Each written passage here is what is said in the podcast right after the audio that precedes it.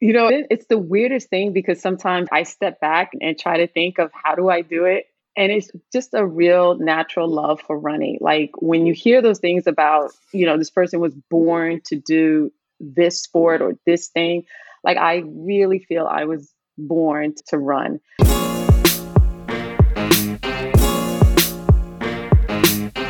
Hey, what's up, everybody? It's John here. Thanks for tuning in to another episode of Fuel the Pursuit presented by UCAN. The voice you just heard was that of Marilena Juarez, world ranked master sprinter and 2017 World Masters indoor gold medalist. Marilena is just dripping with cool throughout our conversation with her today. I don't know if it's because she's from New York and New Yorkers are just really, really cool, or if it's because she's one of the fastest master sprinters in the world. Either way, the cool factor she brought with her today made for a high energy conversation that left me and Brian wanting more. If you don't know who Marilena is, let me try to describe who she is in just four words community builder through sports. Marilena has spent her entire life making the most of what was around her. She didn't allow limitations or a lack of resources to discourage her from going after what she set her sights on and as an adult, she has found a way to continue this approach to life.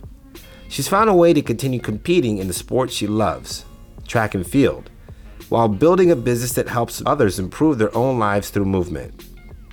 Even though it's understandable how much we all struggle to find time to do what we love or to get involved in our own community, it's not something we have to accept. Marilena's entire life journey is proof that this is true. I feel so inspired to be more involved in my community after learning about Marilena's story and her company, Equity Design. She's expanded my perspective and opened my eyes to what's possible. This conversation is one I think I needed to hear right now. And after listening to this episode, my guess is you'll feel the same way too. Before we get into this episode with Marilena, I do want to take a moment to introduce UCAN and this podcast to some of our newest listeners. UCAN is a go to nutrition product of choice for so many elite athletes. But even UCAN knows that true success is about so much more than how you fuel your body. It's also about how you fuel your passions, your motivations, and your mindset. And that's why this podcast will take you inside the minds of Olympians, elite athletes, coaches, and trainers to better understand what drives them to constantly push to achieve new personal bests.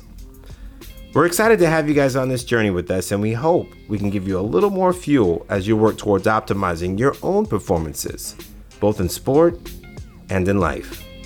Now, on to the episode with Marilena. Today's guest is Marilena Juarez, world ranked master sprinter and gold medalist at the 2017 World Masters Indoor Championships in Daegu, Korea. She's also the founder of Equity Design, aiming to improve fitness and health equity for youth and adults in underserved communities. She's someone who not only excels at her sport, but has taken what she's learned and is giving it back to her community. And we can't wait to speak with her about her journey. Moyelena, thank you for joining us. Thank you for for having me. So did he wow. do it right? Did he get your name right, Marilena? He he did. He did. Um, you know, it's it, not only the name, but it's always just so weird hearing like what you did. I'm like, oh snap, I did all that. Yeah, well, you did. yeah, you know what's it's it's funny because we were talking before we we hit the record button here, and I, I got to tell you, and I know I've said this before, but doing a podcast is so cool. I, I feel like Brian and I are so lucky because every person that we get to talk to, I get so inspired. Some people hit me a little bit differently than others, and like for me, even just sitting here with you, I'm like, yo, I feel kind of funny because I'm like, man, she's she's doing so much of what I wish I was doing with my life in the way that you're doing it. It's just really, really cool. So I listened to some interviews you've already done. You just got a cool story. So I feel like we're so lucky to be able to, to tell your story and to share it with others and to, you know, we want to pick apart like what's motivating you in terms of what you're doing. But this is just so cool, you know, to connect with people like you.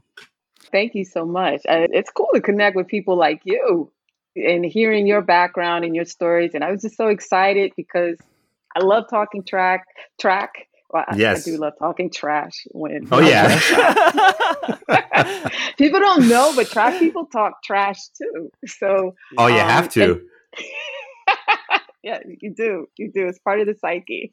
Yeah. Um, but but being able to be here with like minds, I'm excited about that and excited to yes share my story. Well, can you Well- tell us a little bit about where you're at right now? And obviously, you're you're talking to us from New York City, but are you in the middle of a, a training cycle? So I am in the middle of a training cycle. The goal this year is World Outdoors Championship that's supposed to take place in Finland. Uh, So didn't run indoor, just so many ins and outs in terms of COVID protocols and trying to manage a business. So I was like, you Mhm. know what? I'll set my eyes on uh, World Championships and just start the cycle, but continuing to stay in shape and just excited to literally be back on track. I was going to bring this up now just because we're talking about, you know, running and, and what you're training for right now. How in the heck have you continued to run over the years while building this amazing business that we're going to talk about, equity design? How have you been able to balance the two and still pursue goals? You know, it's the weirdest thing because sometimes I step back and try to think of how do I do it? And it's just a real natural love for running. Like when you hear those things about, you know, this person was born to do this sport or this thing, like I really feel I was born to run. And I remember whether it was school, getting my master's or advanced degrees, I would always say I need to carve out three hours to train whether that's three hours and, and i even put it in my contracts as i'm working so three hours whether it's in the morning three hours to just get off a little bit earlier i just feel like it just makes me more of a productive person So I like to talk about a conversation I had a long time ago with someone that John introduced me to. His name's Tony Reed. And I bring up something he said a lot when we talk. And he is somebody who's done marathons in all seven continents. He's done all 50 states. He's an older man, but he just keeps running and he picks these big goals like to do like a marathon in all 50 states, for example. And he said something to us in a conversation that having a big dream or having a big thing that you're pursuing outside of work m- makes you better at your work. And it was a different twist on why you need to get out and leave work and go pursue something that's important, right? And he really, really believes strongly that it can and should make you a better worker to have a big dream or goal that you're pursuing. And I'm curious if that resonates with you or if, if you've seen that in your own experience. you know the, the first part is the goal like i'm so goal oriented it's it's like and competitive you know so it's like okay what am i working towards um, and i think one of the things is as whatever job that i'm doing or whatever career that i'm in it's interesting because i'm like I, I I sit there and think about track while I'm doing the work, but I'm more productive as I'm working. So I'm so excited to get to three o'clock so I could go out, jump on the train and and get to track practice or get up early in the morning. I don't know. It just it's a different type of pain, physical pain that that you that you feel and you endure. And I literally once I'm done with practice, I'll jump right back on the computer. I'll answer all of the emails. Like it's it's just this natural fuel that occurs. Where does the, the goal oriented side of you come from? A part of it is I just identified a while ago in terms of just trauma. So hmm. I I grew up happy, had a great childhood, but didn't have access to a lot of resources. Mhm. And I just I just made this commitment to myself that like I'm gonna get out of this situation. It wasn't a bad situation and, and I had access to parks, I had access, but I I just never had access to the things that I needed that I felt would make me successful as a kid. yeah. And so it would always be about what am I going to work towards? Whether it's good grades, whether it's I'm just going to get faster. What do I need to get faster? What do I need to get stronger? Is it was just innate and I was fortunate enough to have my mom and my dad to endure all of the big dreams and goals that I had set for myself. So were you I love how you say with they had to endure it. Endure it, yeah. They did. Now we put our parents through a lot when we have big goals and big dreams. I remember when I told my parents I announced in 1996, I was like, I'm going to be an Olympian in track and field. And my mom and dad look at me like, you don't even run. What are you talking about? but after watching Michael Johnson, it, we talked about the Mhm. 400 before we got on the recording here, and we talked about the 400 meters. But watching Michael Johnson, I said, I, I want to do that. I want to do exactly what he's doing. And I, I, think that my, my parents knew. And I heard you mention this before in a, in a previous interview that when you put your mind to something, that's it. You're all in. and I was the same way. So my parents knew they're like, oh God, he's going to he's going to die trying to make this dream come true and he'll never give up. He'll never give up. So I know I put my parents through a lot. So I just love hearing you say that because I can totally relate to they really are enduring these big dreams and goals that we have. But they, you know, it's worth it, it. They know it's worth it. So keeps us out of trouble. And I think that's what it was. I was, you know, what I call now mischievous. mischievous. yeah. Know, okay. I, I like to say curious you know, um, wonderings. But I just had a lot of energy.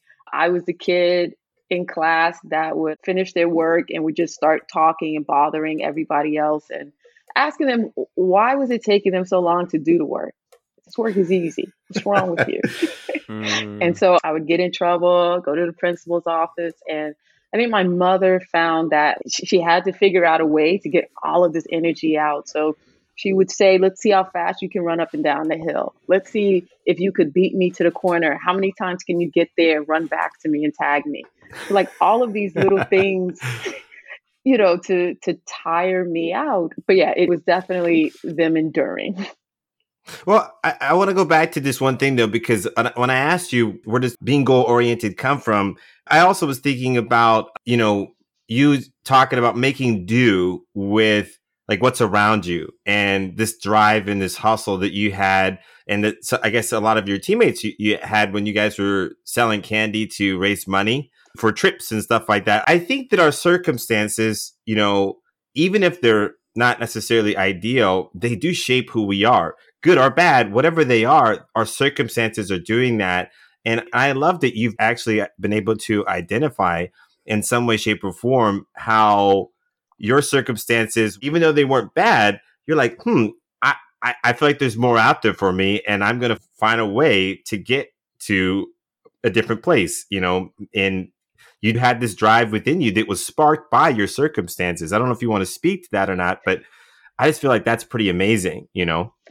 Thank you. As soon as you said that in terms of selling candy, it it was funny because it, it was because there was this end goal like, okay, this is what I got to do to get here.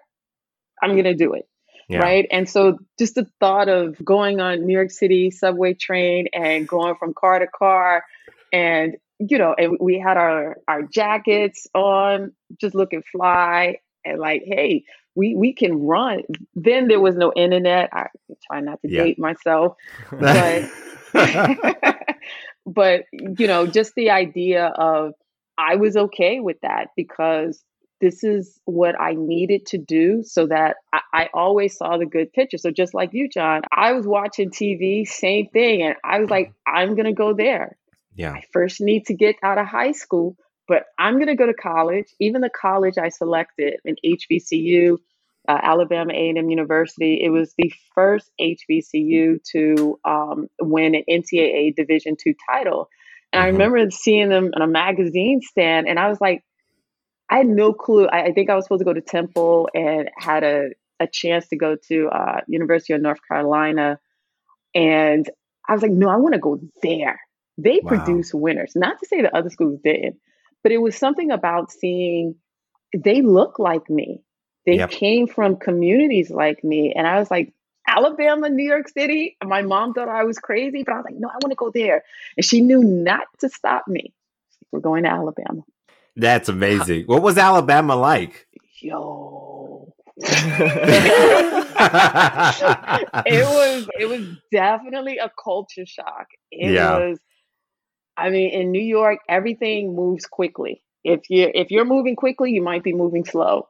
But in Alabama, it was just yeah, it was it was definitely a culture shock. It was a culture shock in terms of just like you know, in New York City you had any and every single culture at your fingertips right mm-hmm. you had access to transportation access to bookstores restaurants it i had to find a new way to hustle I, I would be like listen i need to go to the store and i would walk there was no sidewalks but i would be on the side of the road yeah And, you know, so it, it was definitely a culture shock, but I also learned to appreciate slowing down. Mm. Mm. Yeah. No, I think that's powerful because when I when I think about where my family's from, they're from the Caribbean, from the Cayman Islands. My parents actually relocated from Southern California to South Florida.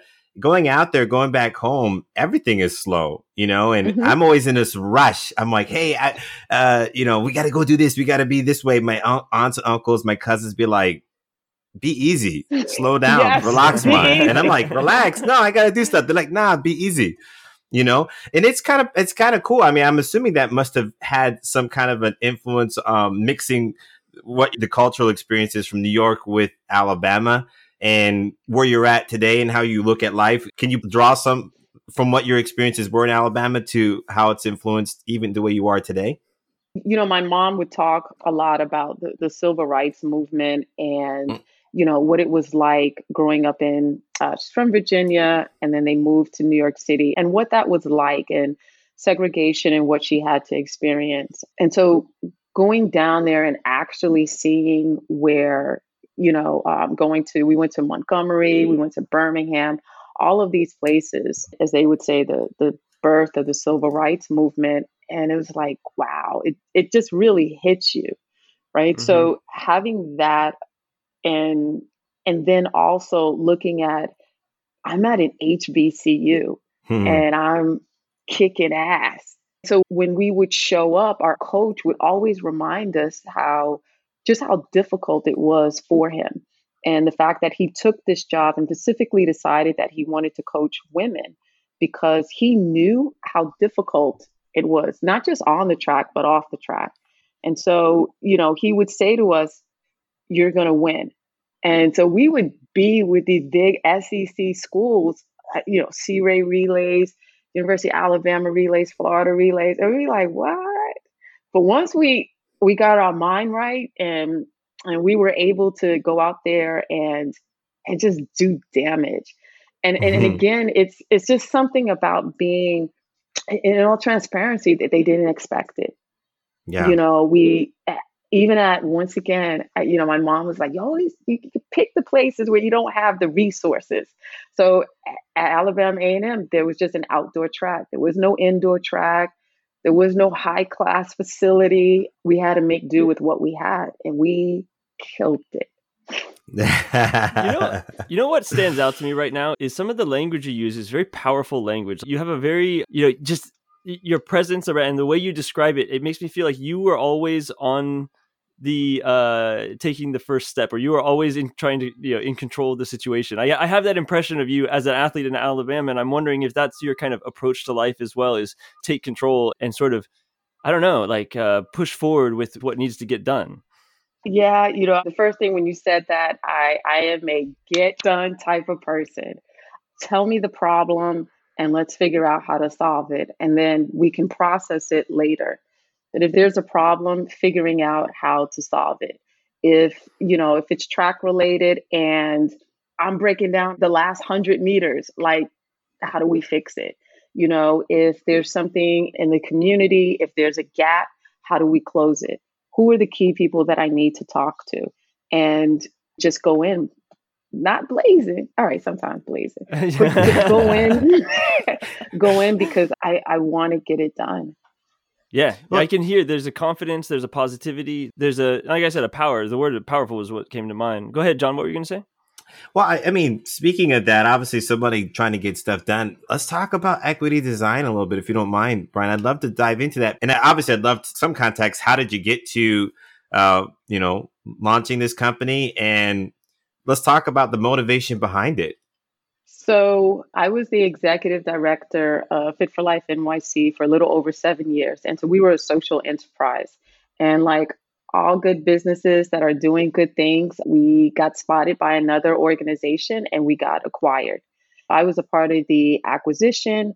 And just like with some acquisitions, you know, there's a contract period. And so when I was told that there would be a transition, I remember I was in Brooklyn and you know, I was about to visit one of our schools and there was a Starbucks and I sat down in the Starbucks and I got out my last working credit card and I said, I'm going to open an LLC. Mm. And I knew about business structures because I worked with the Small Business Association. So I understood what I had a vision for what I wanted at that moment and I acted upon it. And I, loved what I did at Fit for Life. I loved the youth, the work that we did with youth development and non traditional spaces and introducing communities of color to non traditional sports. But there was something missing. And what was missing was all these great programs, but how do I know I'm making an impact? How do I know our programs are making an impact? So the more research I did and the more discovery, I realized that none of these programs directly associate with the health disparities that exist in those communities. So we run, you know, a fitness clinic.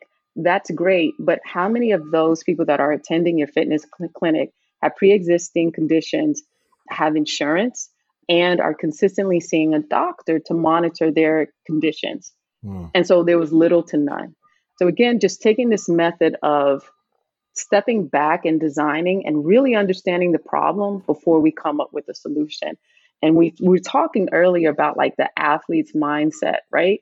We approach the 400 meter or any race with a plan, right? Yeah. You don't just walk, today I'm going to do the mile. Yeah. Like, well, what is that going to look like? How are you going to mm-hmm. take each quarter? How are you going to start?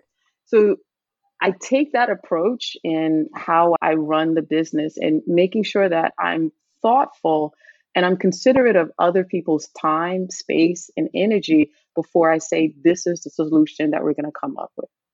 It's really holistic. I mean, you're developing, you know, the way that you're dissecting it, you're developing a, you know, a system or trying to develop a system because ultimately it's usually a lot of problems that that we see today they're systemic and and that we need to address the system. And a lot of times what's happening is only one part of a problem, especially when we talk about issues in our communities. It's just one thing being solved, not the whole thing being addressed. So the problem continues to persist.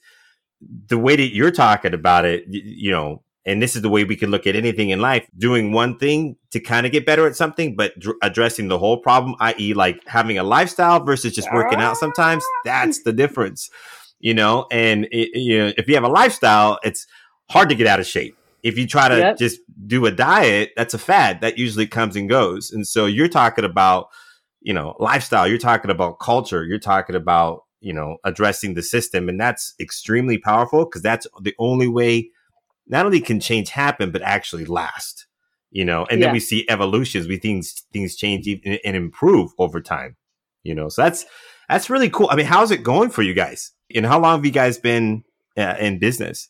So started up in 2019, um, mm-hmm. Starbucks. Um,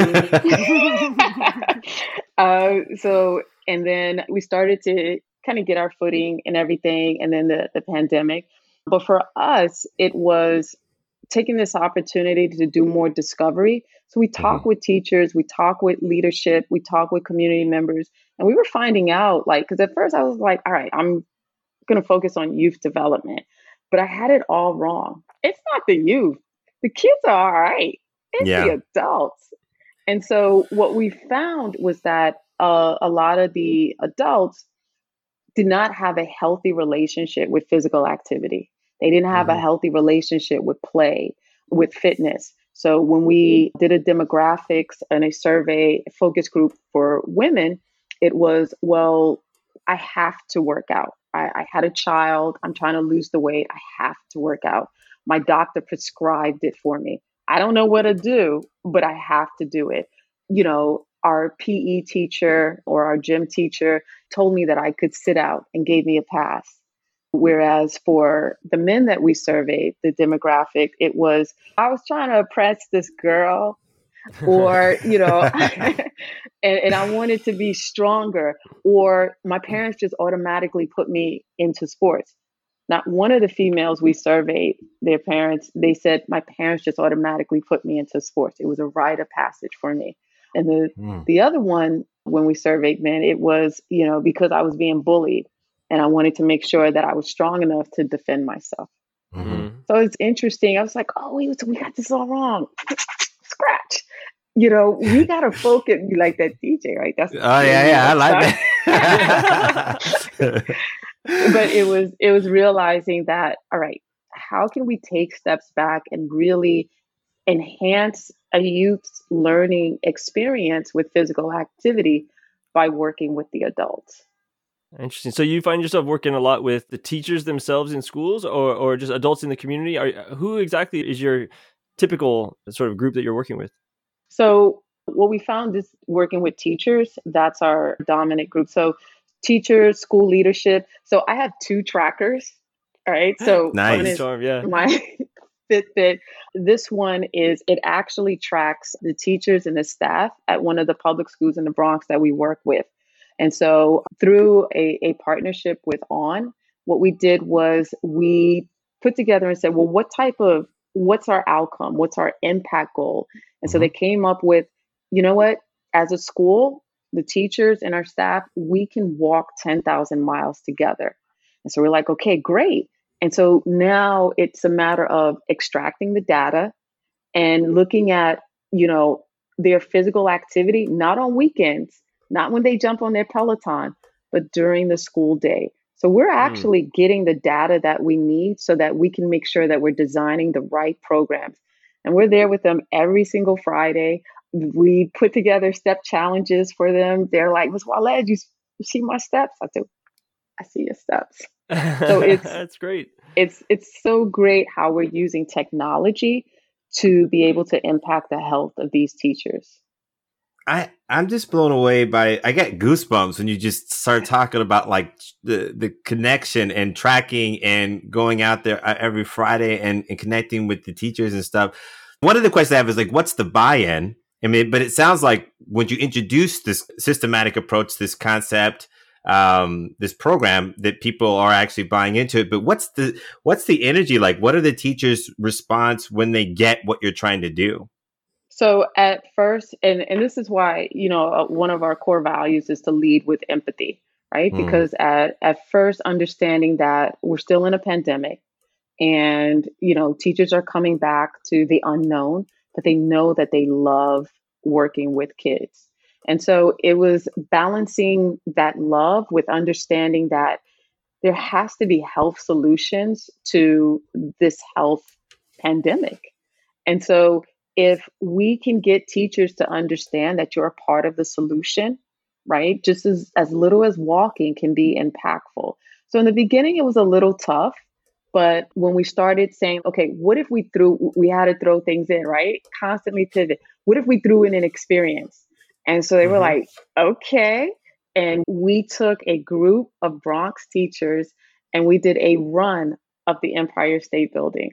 Mm. And it was so emotional because they didn't think they could do it. Mm-hmm. And afterwards, they were like, We're going to tell our students, we're going to tell them that they can do anything that they want to do.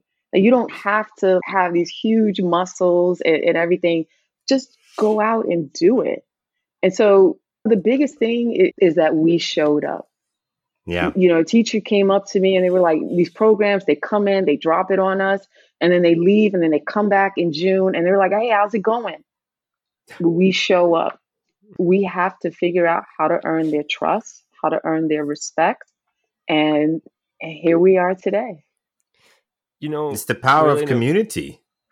Yeah. And honestly, one of the things I think you're doing is you're changing the teacher's expectations about themselves. And, mm. you know, one of the biggest indicators of how successful a teacher is going to be with their students how much their students are going to learn is is the expectation that the teacher has of the students. If they go in expecting the students to excel and to learn and to, to be great they often outperform you know a teacher who's who might not have that approach from the beginning.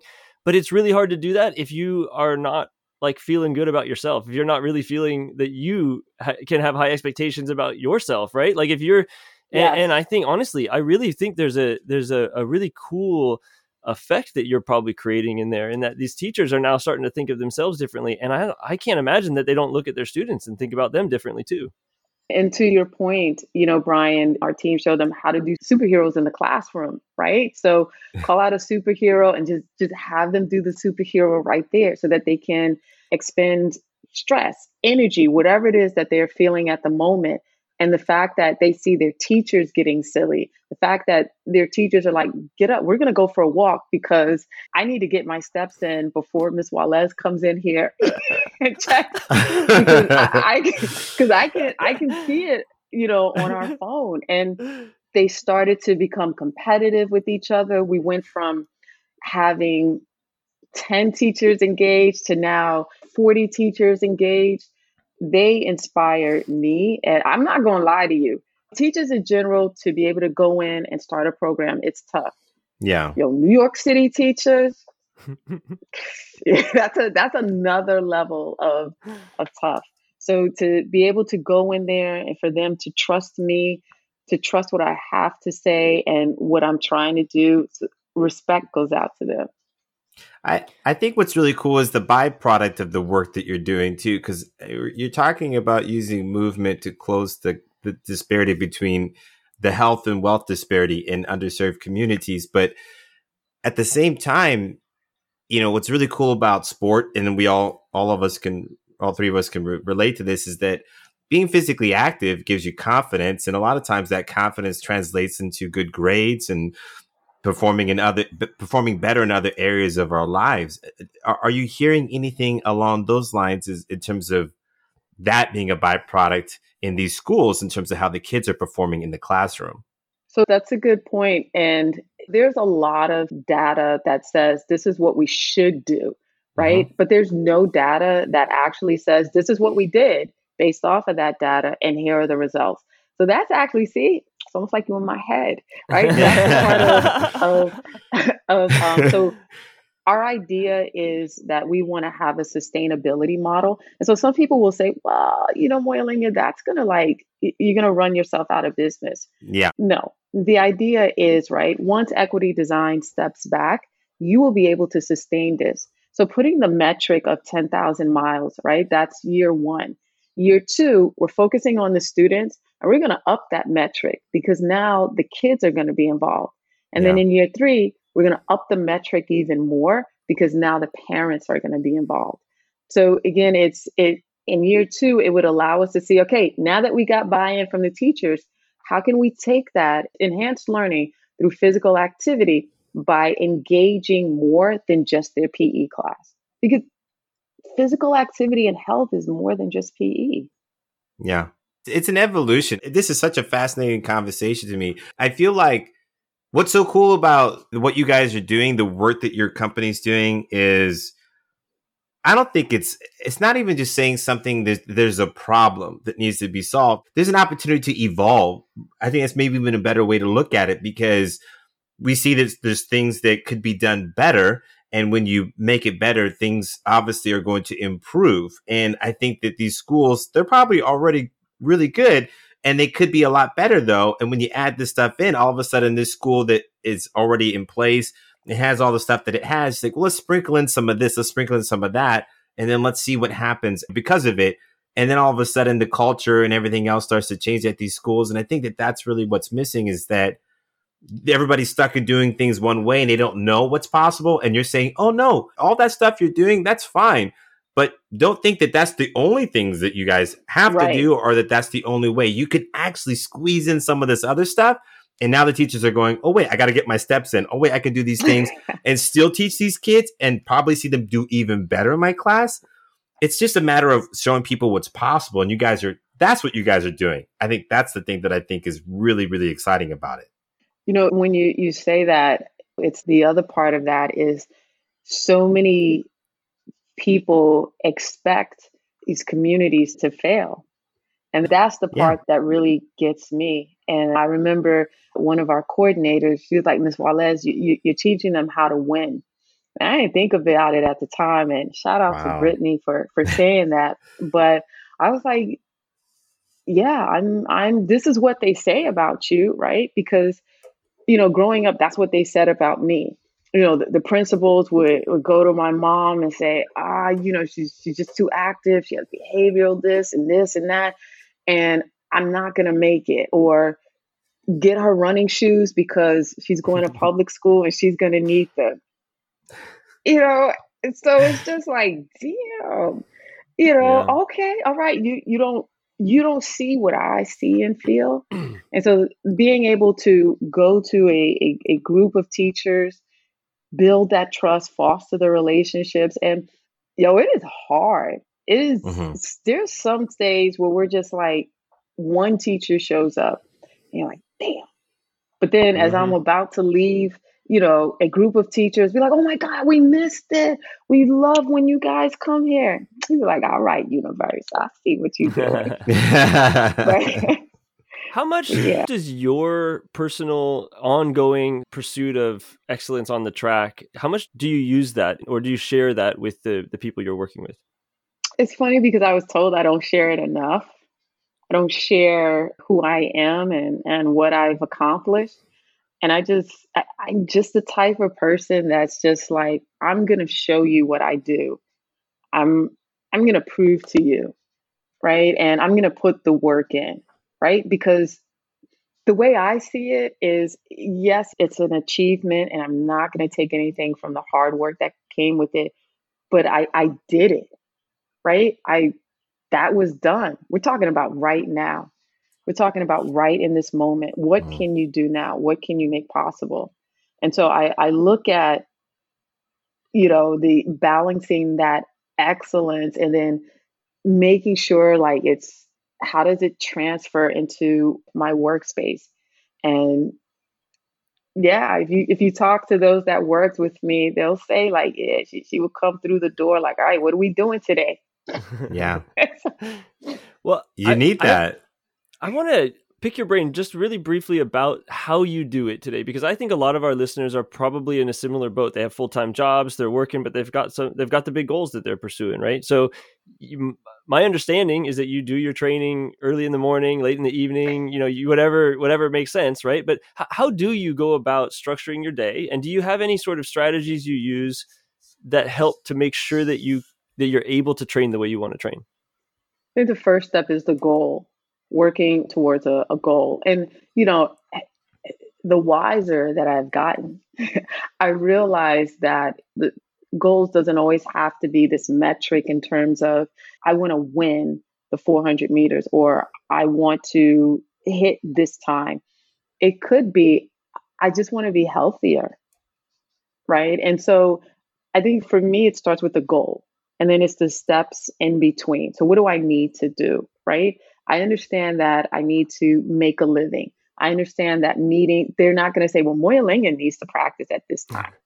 So, you know, I don't have it like that. I don't have it like that. You know, so I think it's just a matter of every day looking at my schedule and checking in with with how I feel, right? It could be, you know what, I need to devote more time and energy to this. So it might be just going outside, going to the park and doing a fartlek and not going on the track. And the, the other factor is I have an awesome group of friends and teammates that really hold me accountable and I hold them accountable. Matter of fact, you know, I have a check in with a friend later because she's about to compete at Monmouth University. And so it's just like, all right, what's your practice looking like this week? Well, I got this meeting right here. I'm going to see if my secretary can move this meeting right here and just make it happen because running makes us happy. And who doesn't want to be happy? I want to be happy.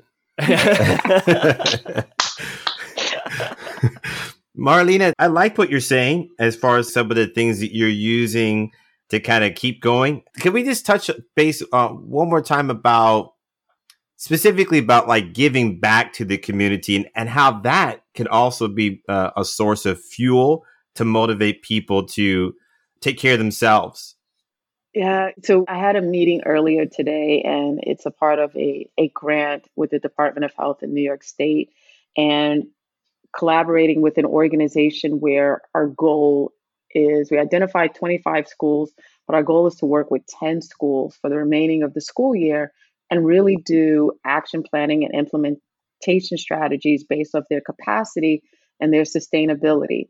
And I was on that call and I was like, yo, we about to impact right? Let's let's do the numbers. 10 schools, right? On average, you have about like 100 to 120 um, staff members, and then you have about 300 to 400 students, close to 5,000 people in this short amount of time. And so when we put it in that perspective, that gets me hype, right? So that yeah. that and so but the other part of that means I need to make sure I sleep. I need to make sure I eat. I need to make sure that I'm up on my game, right? Because people are going to be looking to me and, and my team for solutions. So it's managing my energy, managing my expectations, managing my team's energy, and coming up with the best possible solutions that I know that each of these schools can carry out. So it's like if you're a miler and your best time is 415, I'm not going to go to you and say, all right, today you're going to hit 407. Like, whoa, I just skipped four. Like, put it within range so the athlete, or in this case, the community or the school or the organization feels like this is reachable. Mm-hmm. And that is is really what fuels me. The just the thought that I'm impacting the lives of all of these communities.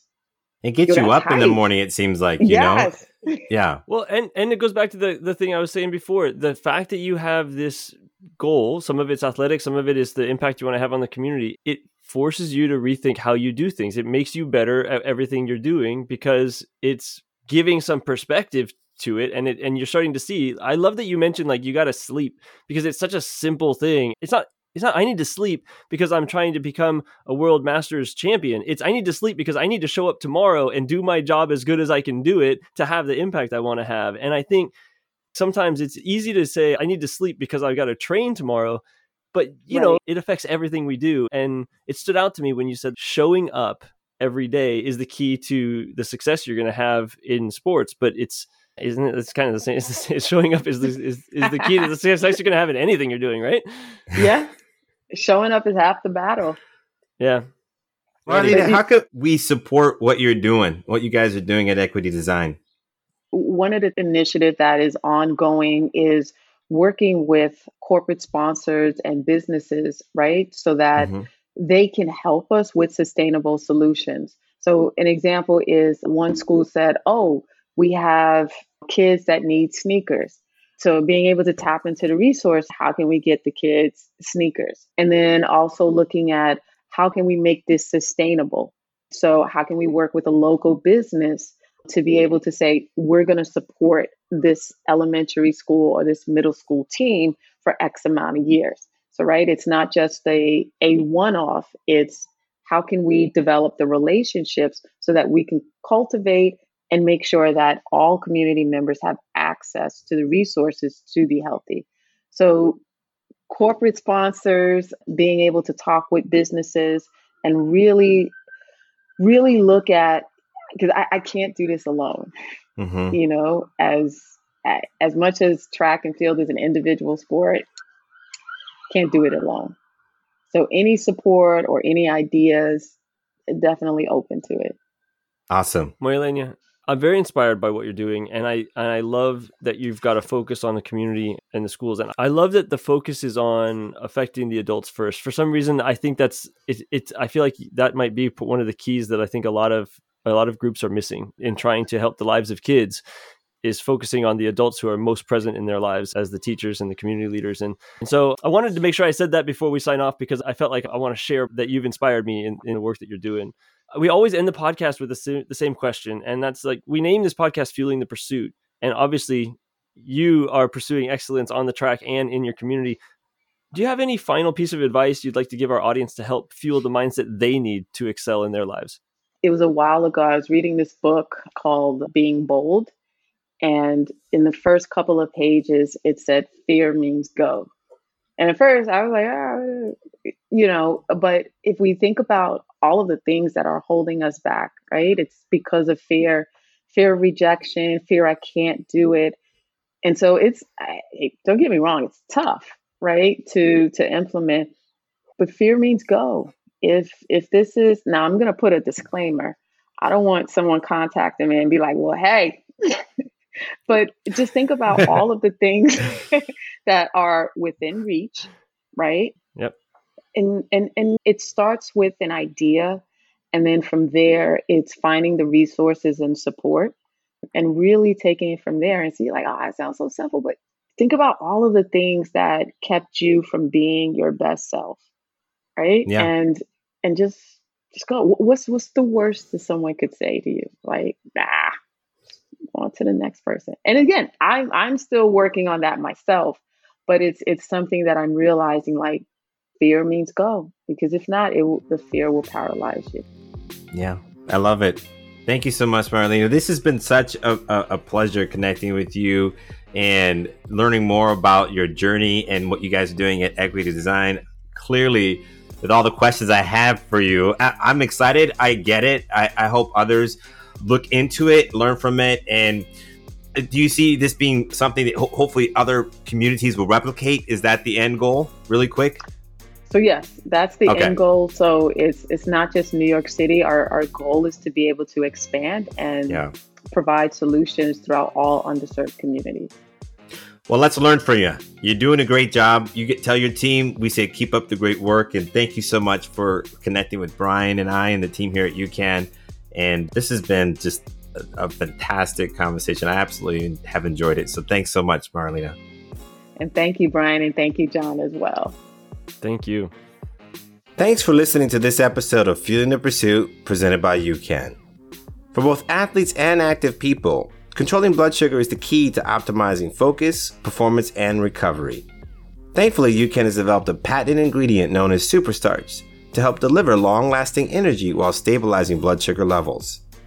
So, to properly fuel your pursuit both with the right nutrition and with the right food for thought, Make sure to visit ucan.co forward slash podcast to subscribe to our podcast show, to see our current lineup of upcoming guests, and of course, to learn more about UCAN's amazing products. And please continue to listen to our bonus conversation with Marilena about how she uses UCAN to optimize her training and competition results. I, I was thinking about just, just that thought of like what fuels and I and John, when you said like I, I want to be an Olympian, I remember definitely saying that that same thing as well. Yeah. But I think it's interesting how the the path and what happens and it starts with a goal and then there's just all of these things in between and you know it for me it sucked not not being an olympian and yeah working so hard right but then what i realized was wait, I wasn't, maybe that just wasn't my path right then and there. And yeah. the people that I was training with, maybe that was my path that I was supposed to be there for them. And yeah. then once they became the Olympian, like it was weird. Then I became this world champion. Yeah. Okay. Yeah. So it's it's it's so weird how things work out. I, I I feel you on that. Like just really quickly, it's funny because I made it as an alternate. So I was on the mm-hmm. team. Mm-hmm. I had the gear. I was at the training center in, in Chula Vista, San Diego, waiting to see if anybody did get hurt. Hoping nobody did because I knew how hard right. it was to make the damn team. So I'm like, the last thing I wanted was somebody to be injured. I'm like, and those three guys that made the team in front of me, I'm like, no, those are my brothers, man. I'm like, mm-hmm. I want them to be healthy and, and to have the shot that they earned. You know, they were they were the you know first three finishers in in the trials. But I yeah, it's funny looking back at it, going, gosh, 12 years. And to get to that one moment, you know, I was 26, yep. I started at 14, and to be coming down the, the home stretch and literally 0.74 seconds. That's yeah. how close I was. And and to look back and say, well, what's the 12 years of waste? And it took a few years to figure out, man, I'm the luckiest person in the world to have chased something and to have done it. And now I always tell kids because I try to speak at schools all the time, and I want to learn from the, the way that you designed you guys' um, your business in the program because I'm going to schools and I'm talking about dreams and goals and trying to develop this goals program with one of these high schools I've been going to for years.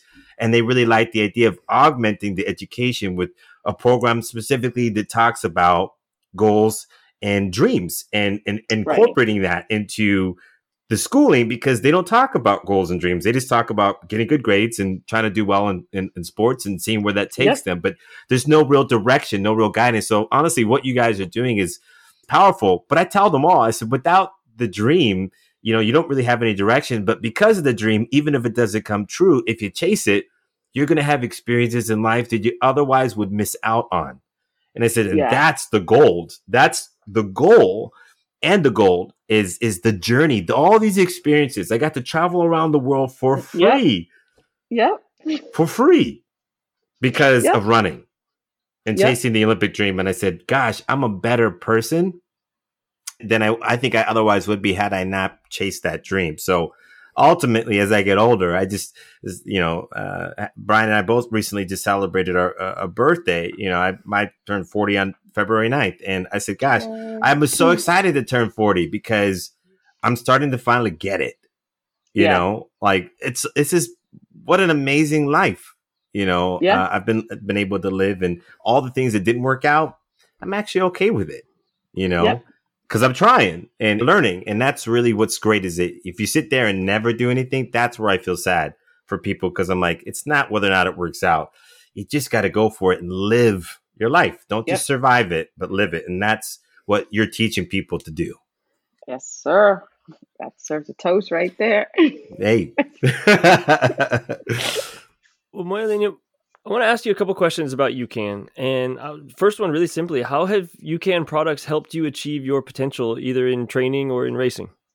So, what I've learned through UCAN and, and how it's uh, helped me achieve, especially uh, on the track, is that, you know, prior to that, I, I was just kind of just taking whatever and, and not really being thoughtful. And not say what I ate and drunk, whatever, but just being more intentional about what type of fuel am I putting in my body right before, you know, my training and right after my training. And so when I was introduced to UCAN, it was actually because I was trying to get them on board for an event that we were doing for teachers. And what I realized was that the teachers were going all day and there were no water. They would have water, but I was like, it, it just can't be water. So Mhm. had a good conversation with Katie, and that's how I was introduced to UCAN.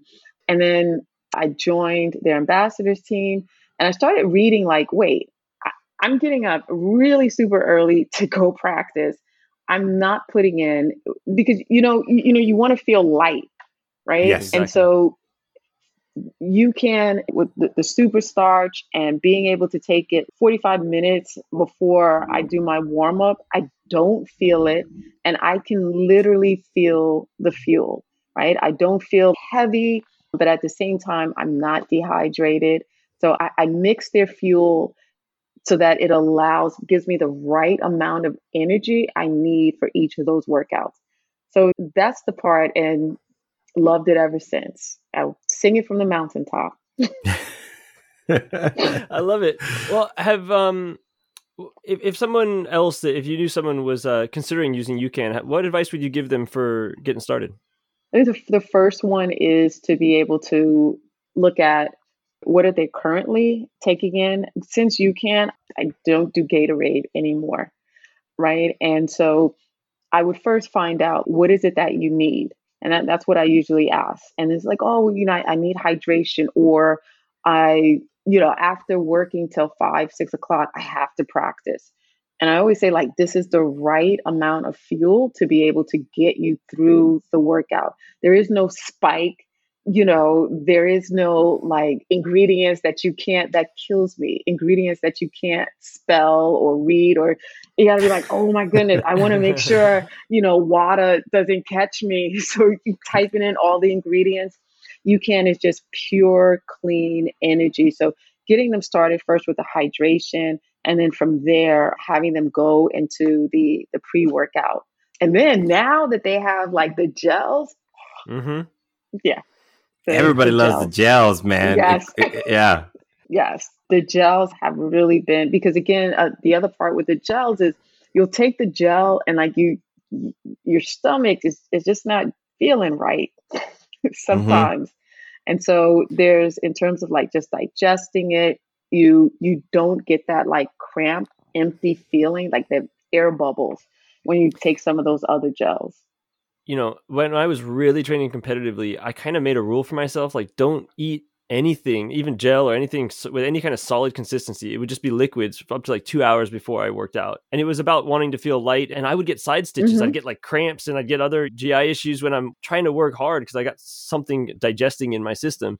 And being able to put something in my system closer to the workout that doesn't have that effect on me, that's the kind of thing that has a big impact on the way I feel when I work out.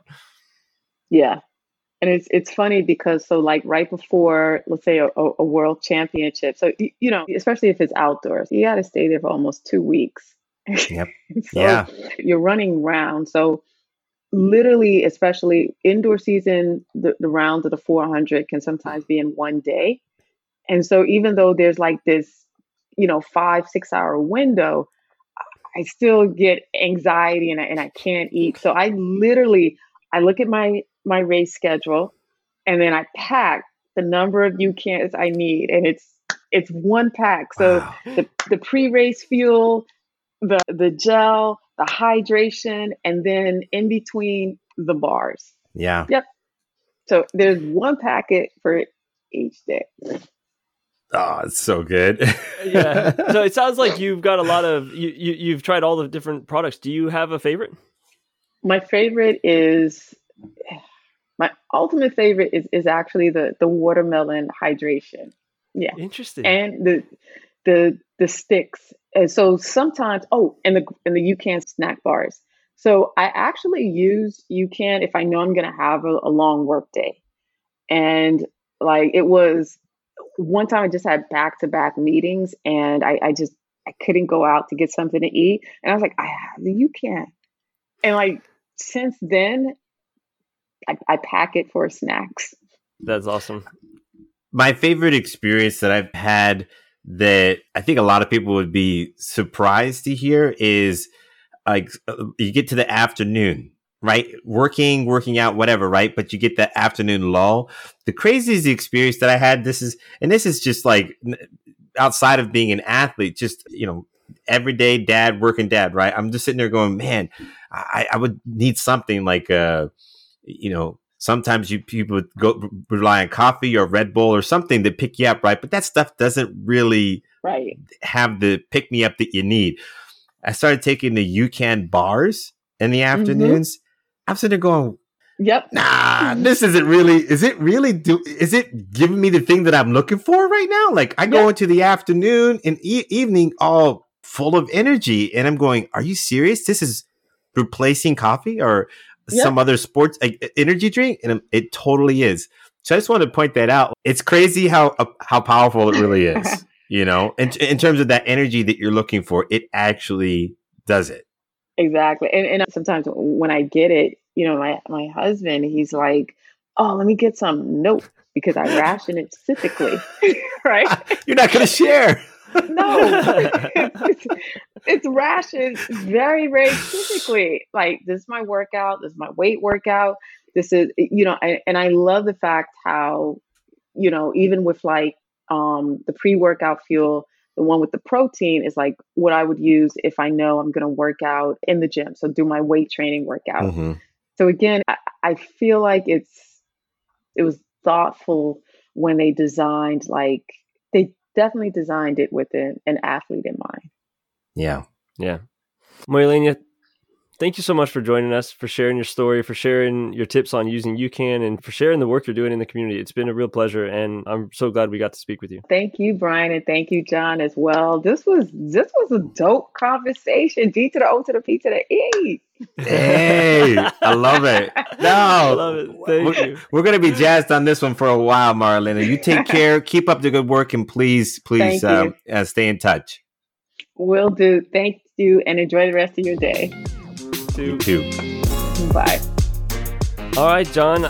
We just got off the phone with Marilena Wallace, and I mean, what an amazing person, huh?